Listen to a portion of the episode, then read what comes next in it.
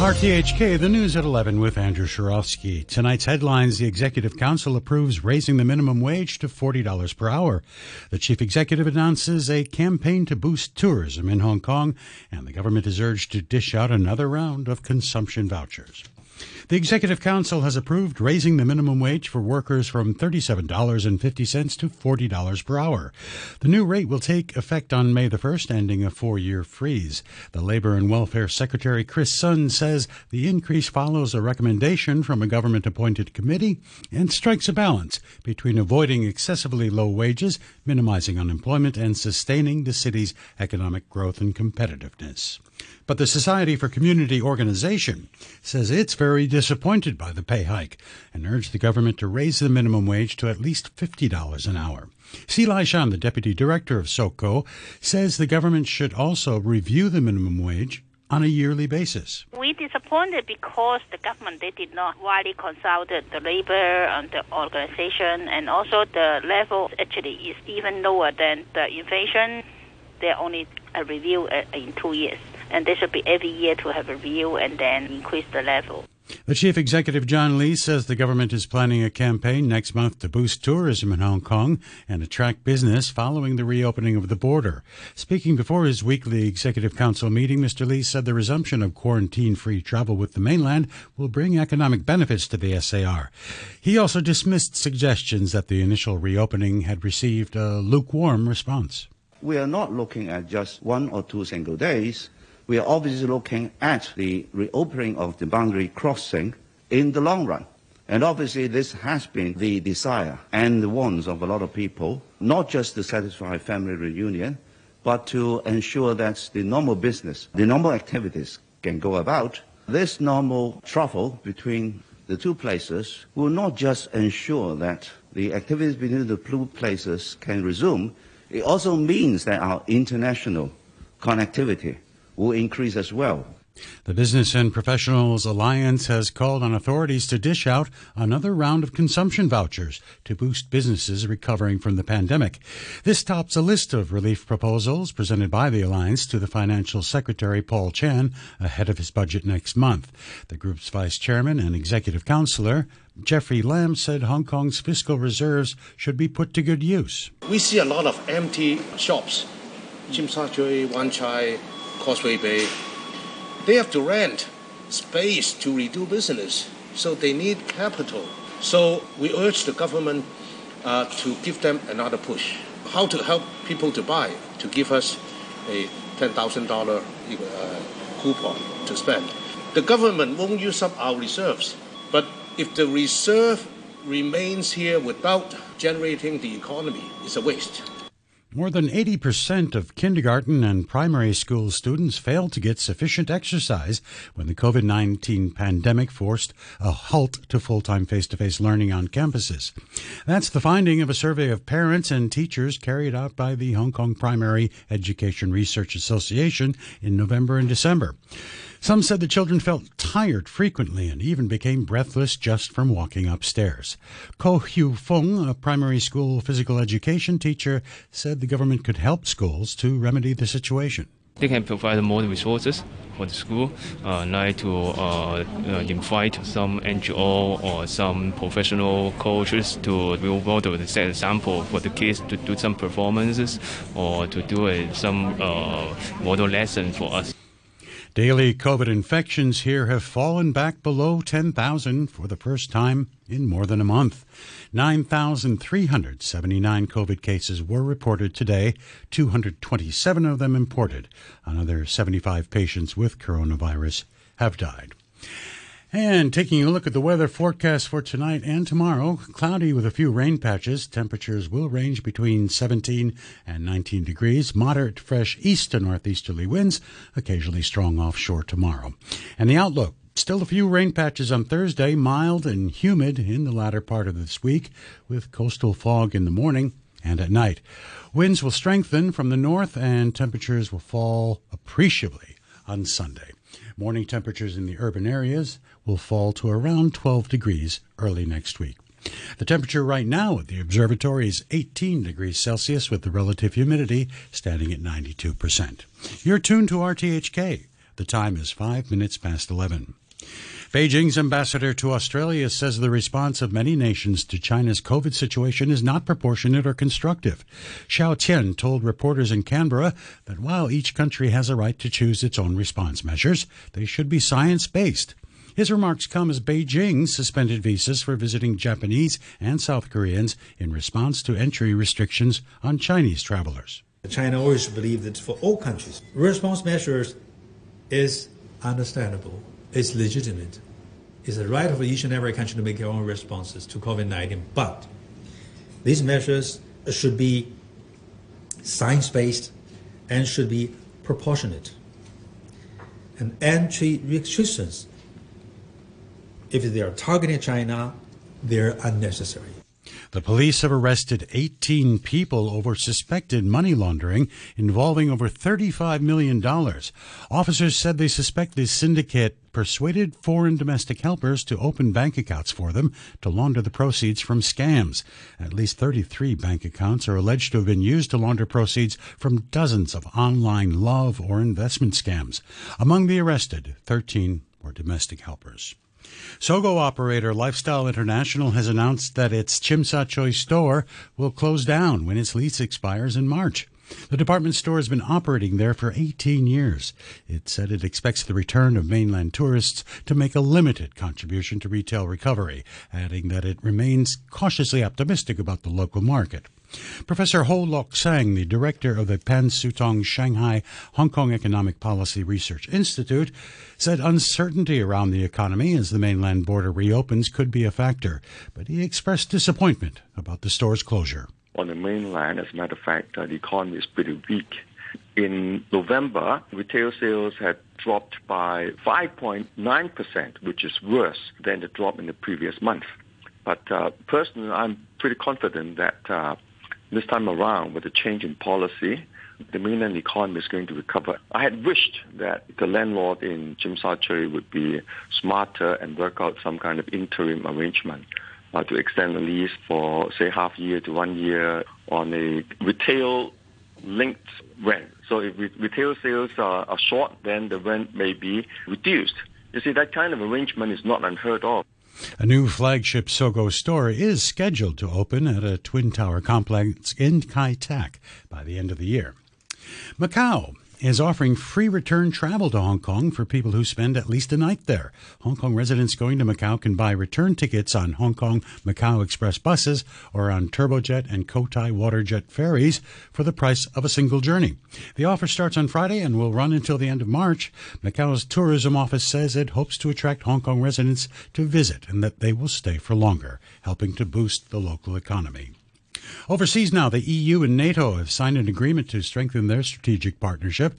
The head of the European Council, Charles Michel, said the war in Ukraine had brought the two organizations closer than ever. The agreement underlines that NATO remains the foundation of the Allies' collective defense while stressing the importance of beefing up complementary EU defense capabilities.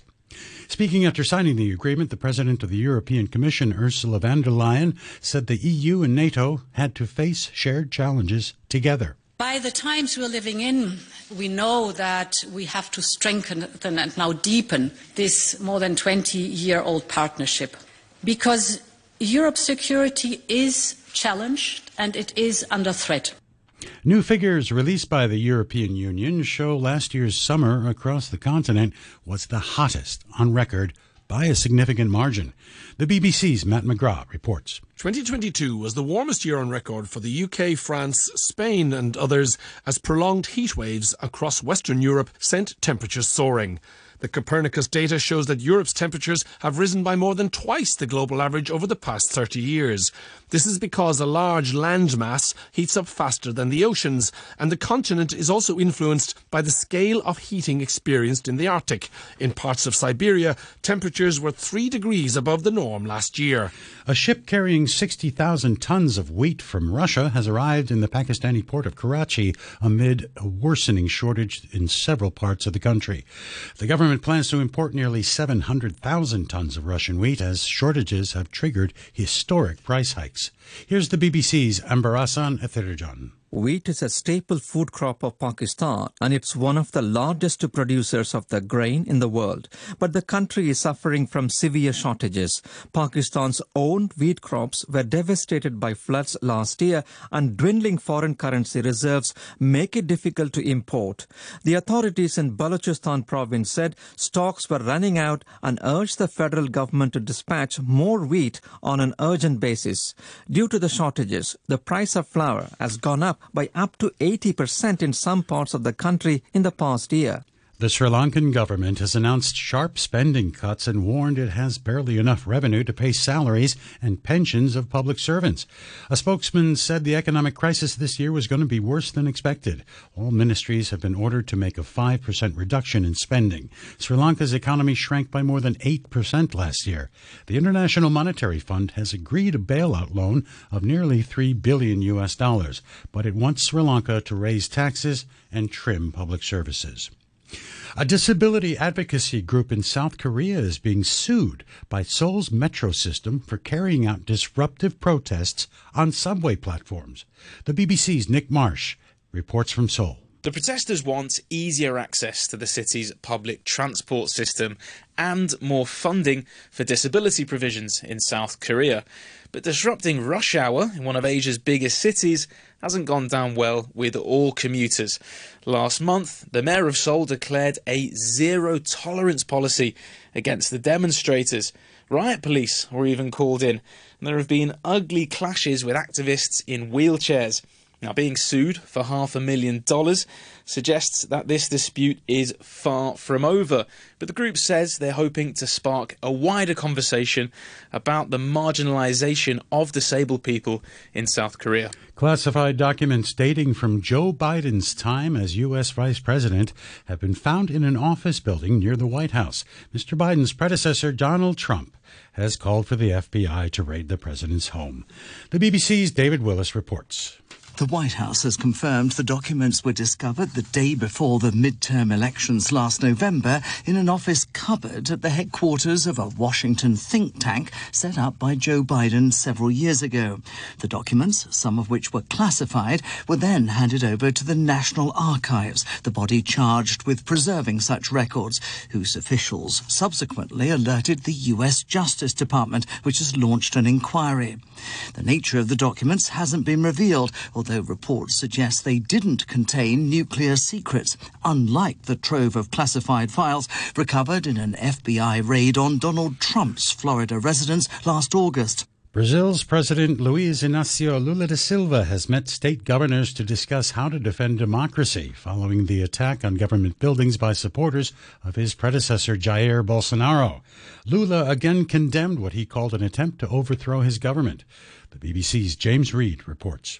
Leaders from all 26 Brazilian states from across the political spectrum joined President Lula in his ransacked palace to show their support for the institutions of democracy. Together they visited the Supreme Court, which was also trashed by protesters. Some governors offered to send police to ensure order in the capital district. President Lula again condemned what he said was an attempt to instigate a coup and promised to bring the organisers to justice.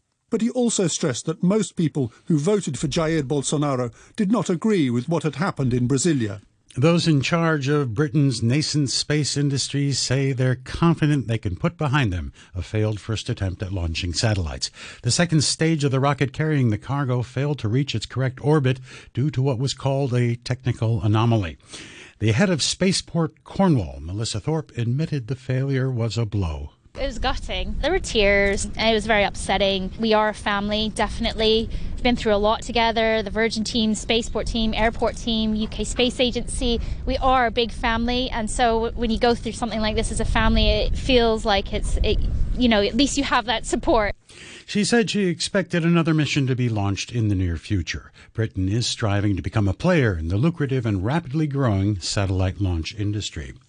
And to sport and in football, the first two quarterfinals of the English League Cup will see Manchester United take on Charlton and Leicester travel to Newcastle.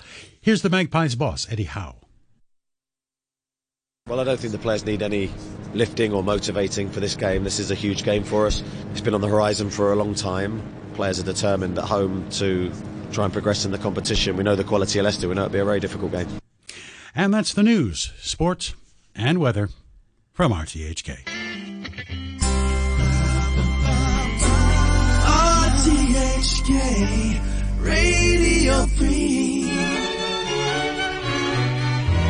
Heavenly shades of night are falling It's twilight time Out of the mist your voice is calling Tis twilight time When purple colored curtains mark the end of day I'll hear you, my dear, at twilight time And a very good evening to you. Thanks ever so much for tuning into Twilight Time, Mondays to Fridays, 11.15 to midnight, 45 minutes of music just to relax to. Plus, if you'd like to choose a song, it's radiopete at gmail. You're more than welcome to get in touch.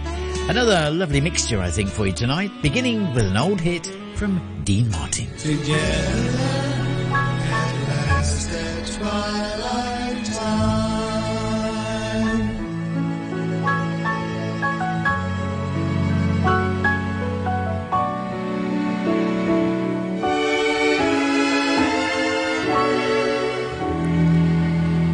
Kiss, kiss me, say you miss, miss me, kiss me, love, with heavenly affection.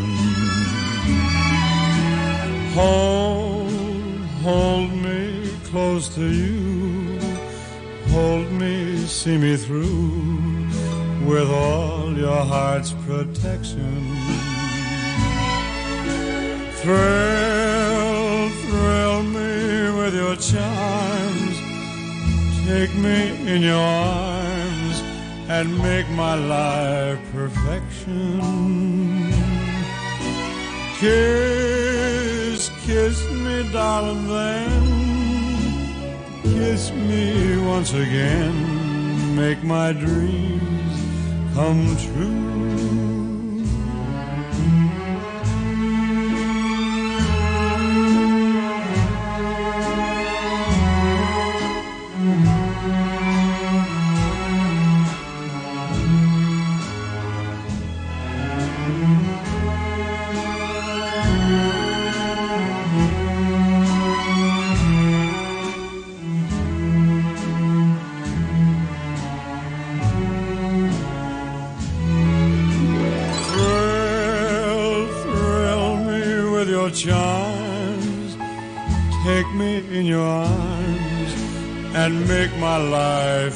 Life perfection.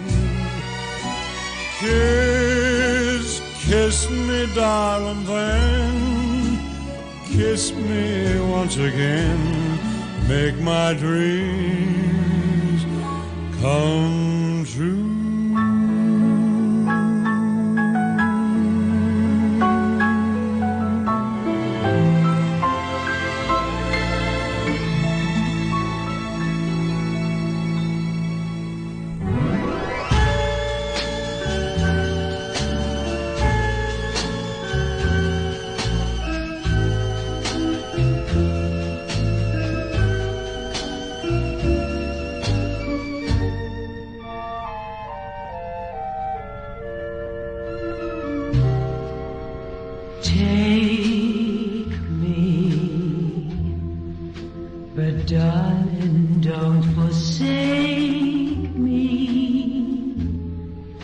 Just tell me that you care